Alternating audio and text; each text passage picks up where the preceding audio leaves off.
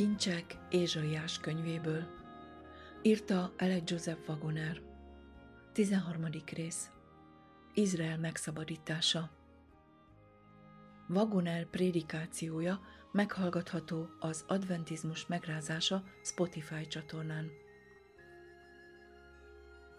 Ézsaiás 14. fejezet, első 12 verse. Laud fordítása. Mert megkönyörül Jehova Jákobon, kiválasztja még egyszer Izraelt, és letelepíti őket földjükön. Az idegenek majd hozzájuk csatlakoznak, és Jákob házához társulnak.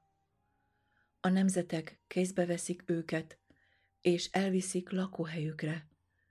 Izrael háza pedig tulajdonává teszi az idegeneket Jehova földjén, szolgákká és szolgálókká azokat viszik fogságba, akik elhurcolták őket, és ők uralkodni fognak sanyargotóikon. Ez történik majd azon a napon, amikor Jehova nyugalmat ad neked szenvedésed és gyötrelmed után, a kemény szolgasság után, melyben szolgáltál. Ezt a példabeszédet fogod mondani Babilon királyáról. Eltűnt a sanyargató, vége lett az elnyomásnak összetörte Jehova az istentelenek botját, a zsarnokok jogarát. Az, aki népeket vert dühötten, szüntelen veréssel, nemzeteket igázott le haragjában, azt most föltartóztathatatlanul kergetik, és senki nem állítja le ezt. Megnyugodott és megpihent az egész föld, újongásban tört ki. A ciprusok is örülnek miattad, s a Libánon cédrusai.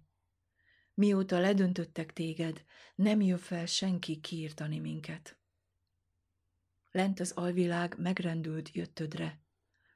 Felriasztja kedvedért az árnyakat, a föld minden fejedelmét. Felkelti trónjáról a nemzetek minden királyát. Valamennyien megszólalnak, és ezt mondják neked. Te is gyenge lettél, mint mi? Hozzánk hasonlóvá lettél? Az alvilágba szállt alá kevésséged és hárfáid zengése? Rothadás alattad a fekvőhely, és férgek a takaród? Hogyan hullottál le az égből, ó Lucifer, a hajnalpírnak fia? Mindenki, aki figyelemmel kíséri ezeket az ézsaiás tanulmányokat, jó lenne, ha állandó hivatkozási pontként szem előtt tartaná az első leckét kísérő, az Ígéret ideje című cikket. Minden lecke, amely ezután következik, egyre jobban az elménkbe fogja rögzíteni az ott összefoglalt igazságot, amíg Ézsaiás könyvének bármelyik részére vetett pillantás lehetővé nem teszi a tanuló számára, hogy lássa, hogy a világtörténelem utolsó napjaira vonatkozik. Gondoljunk csak Izrael állapotára e profécia megírásának idején. Nem fogságban voltak, hanem Kánaán földjén éltek, és saját királyuk volt. Nem ismerjük a pontos dátumot, amikor íródott, de azt tudjuk, hogy nem később, mint időszámításunk előtt 700-ban. Ézsaiás Uzziának, Jótámnak, Áháznak és Ezékiásnak uralkodása alatt profétált, kezdve Uzziá uralkodásának végén. Lásd Ézsaiás 1, 1 és Ézsaiás 6, 1-től 9-ig. Jótám és Áház egyenként 16 évig uralkodott, Ezékiás pedig 29 évig. Lásd 2 Krónika 27.1, 28.1 és 29.1. Ezékiás uralkodásának 14. évében Ézsaiásnak különleges üzenete volt számára, amelyben bejelentette halálát, majd későbbi helyreállítását. Ezt onnan tudjuk, hogy ekkor az úr még 15 évet adott az életéhez. Kettő királyok 20, 6. A proféta tehát legalább 46 évig profétált, vagyis Krisztus előtt 713-ig. Ezékiás halála után nem profétált többé, hiszen ha profétált volna, akkor az Ézsaiás első rész első verse említette volna. De még ha Ezékiás haláláig folytatta is a profétálást, szolgálata legalább 700 évvel Krisztus előtt volt, mert Ezékiás időszámításunk előtt 698-ban halt meg. Nos, ez a kis dátumvizsgálat nem technikai kérdés, ez egy életbevágóan fontos kérdés. Ebből láthatjuk, hogy Ézsaiásnak ez a proféciája Izrael kiválasztásáról, helyükre viteléről és a saját földjükön való megnyugvásáról közel száz évvel azelőtt hangzott el, hogy Babilonba vitték őket. Abban az időben, amikor az ígéret elhangzott, a királyság virágzásnak örvendett, és az izraeliták biztonságban éltek Kánaán földjén. Isten azonban megígérte nekik, hogy ismét nyugalomban fognak részesülni saját földjükön. Ez nagyon fontos. Valami hasonlót találunk Dávid történetében. Lásd 2 Sámuel 7. rész első tíz verse. Onnan megtudjuk, hogy Dávid hatalma csúcsán, amikor az Úr minden ellenségétől megnyugvást adott neki, házat akart építeni Istennek, nagy ígéretet kapott az Úrtól, amelynek egy része a következő volt. Helyet is szereztem népemnek, Izraelnek, és ott elültettem őt, hogy saját helyén lakjon. Többé nem mozdítják ki a helyéből, és többé nem fogják nyomorgatni az álnokság fiai, mint az előtt. Ezek a dolgok azt mutatják, hogy Kánaán jelenlegi földje, még ha olyan termékeny is lenne, mint Józsué idejében, nem elég jó ahhoz, hogy Isten népének öröksége legyen. Dávid bizonyságot tett arról, hogy ő csak jövevény és zselér a földön, és ez királysága csúcspontján volt. Egy krónika 29.15 Ugyanolyan vándornak tekintette magát, mint Ábrahám, Izsák és Jákob. Csak amikor a bűnösök kivágattatnak, és a gonoszok gyermekei többé nem gyötörhetnek senkit, a szelidek akkor lesznek képesek örökölni a földet, és örvendezni a teljes békességnek. 37. Zsoltár 9-10-11 verse Akit valaki legyőzött, az annak szolgájává lett. 2 Péter 2, 19 Aki vétkezik, az a bűn szolgája. János 8, 34 A maga álnokságai fogják meg az istentelent, és a saját bűnének köteleivel kötöztetik meg. Példabeszédek 5, 22 Senki sem lehet rabságban, csak ha a bűn le nem győzi őt. Dániel több mint hetven évig volt Babilonban, de soha nem volt rabságban. Nem engedett a bűnnek, és így szolga helyett az ország ura lett. Három társa ugyanilyen szabad volt. Még Babilonban is olyan szabadok voltak, hogy amikor kötelekkel kötözték meg őket, és Isten iránti hűségük miatt tüzes kemence várt rájuk.